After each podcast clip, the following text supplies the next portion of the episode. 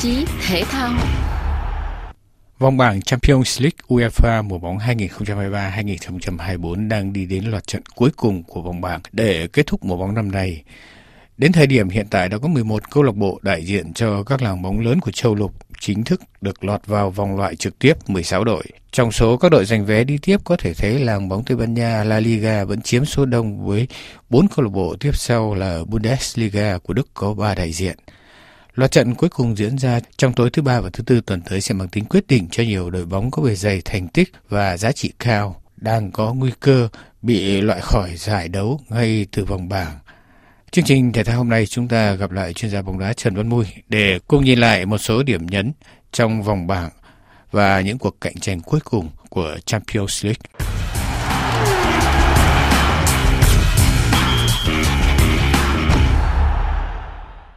Xin chào chuyên gia trong Mui Champions League sẽ kết thúc mùa thi đấu 2023 vào giữa tuần tới với loạt trận quyết định để xác định 5 tấm vé còn lại được đi tiếp vào vòng loại trực tiếp. Đây sẽ là một cuộc cạnh tranh quyết liệt và hấp dẫn chứ. Ở cái lượt trận cuối cùng vào à, giữa tuần tới này đó chỉ còn chừng khoảng 5 6 trận nó mang tính chất quyết định bởi vì hiện tại đó thì đã có đến 11 đội đã chính thức bước vào cái vòng knockout rồi. Đó là Arsenal, Bayern Munich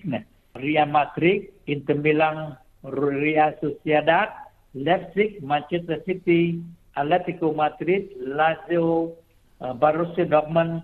Barcelona. Như vậy thì là nó cũng ờ, gần gần đúng với lại cái dự báo đầu mùa giải là 11 đội đó sẽ lọt vào cái vòng knockout. Trái với cái dự báo đầu mùa giải thì là hai cái đội bóng của Premier League là Manchester United và Newcastle khả năng là sẽ không có mặt ở cái vòng knockout này nếu theo dự báo thì nó cũng có cái bất ngờ tức là Real Sociedad Lazio là họ thuận lợi cái vòng bảng cho nên họ cái khả năng là họ sẽ có mặt cái vòng knockout thì cái điều đó đã cho thấy rằng là cái tính chất quyết liệt cái ở cái vòng bảng Champions League rất là cao. Trong năm suất còn lại, các cuộc cạnh tranh lớn dồn vào bảng F, bảng ngay từ đầu đã được xác định là bảng tử thần. Ta có thể nói gì về bảng đấu này? Có những cái bảng mà chúng ta gọi là bảng tử thần, là bảng F à, trong đó đó thì nó có bốn cái đội bóng mà chúng ta nói là đều là những cái tên tuổi lớn. Trước hết là cái đội đã từng à, lọt vào đến cái bán kết của Champions League kỳ trước là AC Milan. Rồi trong này thì lại có hai cái đội bóng là đội Paris Saint-Germain làm cái đội bóng có cái giá trị chuyển nhượng cao hay là đội à, Borussia Dortmund của Đức. Thì cả hai ở cái vào cái mùa giải trước cũng đều lọt vào vòng knockout cả và đặc biệt là có sự xuất hiện của một đội bóng được đầu tư từ một hai năm gần đây là đội Newcastle. Với một cái giá trị chuyển nhượng lớn và Newcastle cũng đã có thứ hạng cao ở tại Premier League để có thể bước vào cái ờ, Champions League này. Cái bảng này được coi là bảng tử thần bởi vì tất cả các cái trận đấu giữa bốn cái đội bóng này đó thì đều đáng xem. Và cả bốn đội này đều xứng đáng có mặt ở vòng ờ, uh, knockout như chúng ta nói vì nó đại diện cho bốn cái ờ, cái giải lớn của châu Âu tức là Bundesliga, Ligue 1, Premier League và AC Milan của Serie Tuy nhiên tức là à, sau cái năm cái lượt trận thì Borussia mà chỉ có thua Paris Saint-Germain cái trận ở trên sân khách là 2-0 và nó sẽ gặp lại cái trận cuối cùng này. Và họ hòa với lại Milan rồi thắng Milan rồi thắng cả hai trận với Newcastle. Và bây giờ thì lại cái kết quả trái với dự báo thì là Paris Saint-Germain mặc dù có giá trị chuyển nhượng là thấp nhất trong các cái đội này nhưng mà bây giờ họ đang có 10 điểm và họ đang dẫn đầu bảng. Và dẫn đến cái cục diện là bây giờ cái trận cuối cùng với Paris Saint-Germain thì là trên cái sân của Dortmund, Paris Saint-Germain cần phải làm thế về có một cái trận thắng thì mới có hy vọng là lọt vào được cái vòng knockout. Thì đấy là một cái điều rất là nghịch lý. Vì vậy cho nên cái đây là một cái bảng mà chúng ta nói là bảng tử thần đúng. Mà nếu mà họ không tạo được một cái chiến thắng trước Paris Saint-Germain trên cái sân sân khách thì rõ ràng là sẽ khó khăn. À, và thực ra thì chúng ta cũng à, cũng kỳ vọng rằng là họ sẽ có mặt bởi vì đây là một cái đội bóng mà không có mặt thì nó là cái điều rất là đáng tiếc cho những cái người hâm mộ bóng đá của toàn thế giới. Đến thời điểm này, vòng bảng cũng đã ghi nhận sự suy yếu của làng bóng Anh Premier League với những câu lạc bộ lớn xa sút phong độ dù họ đã được đầu tư không hề nhỏ. Đó là trường hợp của Manchester United và Newcastle. Là hai cái đội bóng mà chúng ta nói là Manchester United và Newcastle đó, thì là một cái đội bóng thì có tên tuổi lớn như là Manchester United và cái mùa này đó thì họ cũng đứng thứ bảy trên cái giá trị trên thị trường chuyển nhượng có giá trị chuyển nhượng đến 877 ờ, triệu bảng à, tuy nhiên là họ chơi ở cái ờ, trong kể cả Premier League cũng chật chọt Champions League thì những cái kết quả của họ thì có thể nói là thất vọng. À, thua Bayern Munich 4-3 rồi thua Galatasaray 3-2 rồi thua uh, Copenhagen là một cái đội bóng mà nó không có cầu thủ hay chứ đừng nói là có nhiều cầu thủ hay. Rồi hòa với là Galatasaray thì rõ ràng là cái việc mà Manchester United không có mặt ở cái Champions League nó cũng thể hiện cái sự lúng túng trong cái chuyện mà gọi là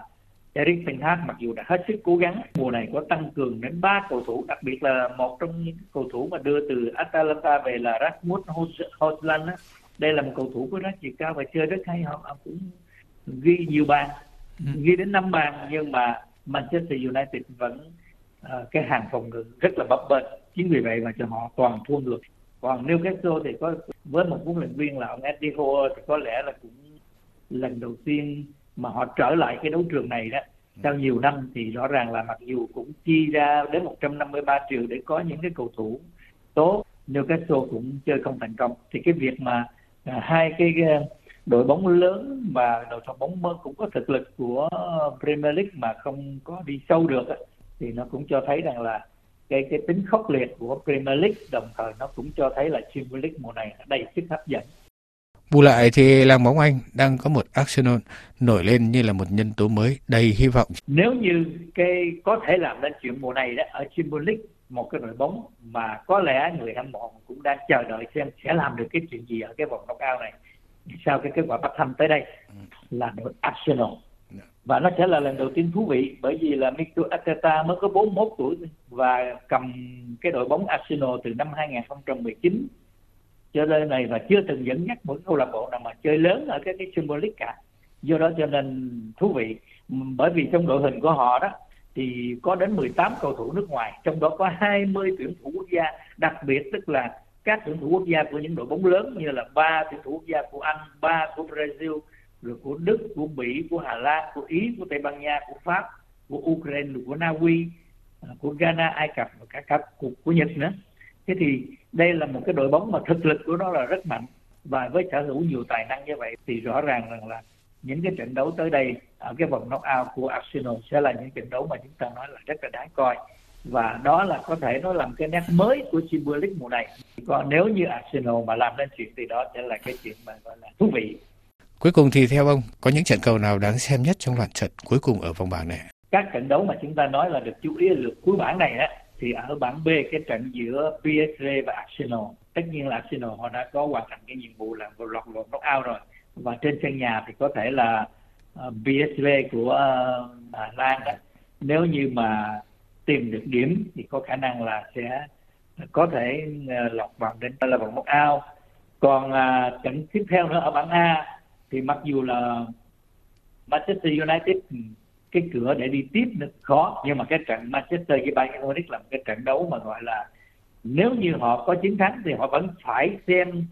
cái cái trận giữa Copenhagen và Galatasaray ai thắng. Bởi vì uh, hai đội này đội nào thắng thì cũng vào. Ừ. rồi uh, cái bảng F bảng tinh thần mà chúng ta nói đó, thì cả hai trận đều hay. Tức là Borussia Dortmund với Paris Saint-Germain thì chúng ta đã nói rồi là nếu Paris Saint-Germain phải thắng thì mới vào còn nếu không thì là Newcastle và AC Milan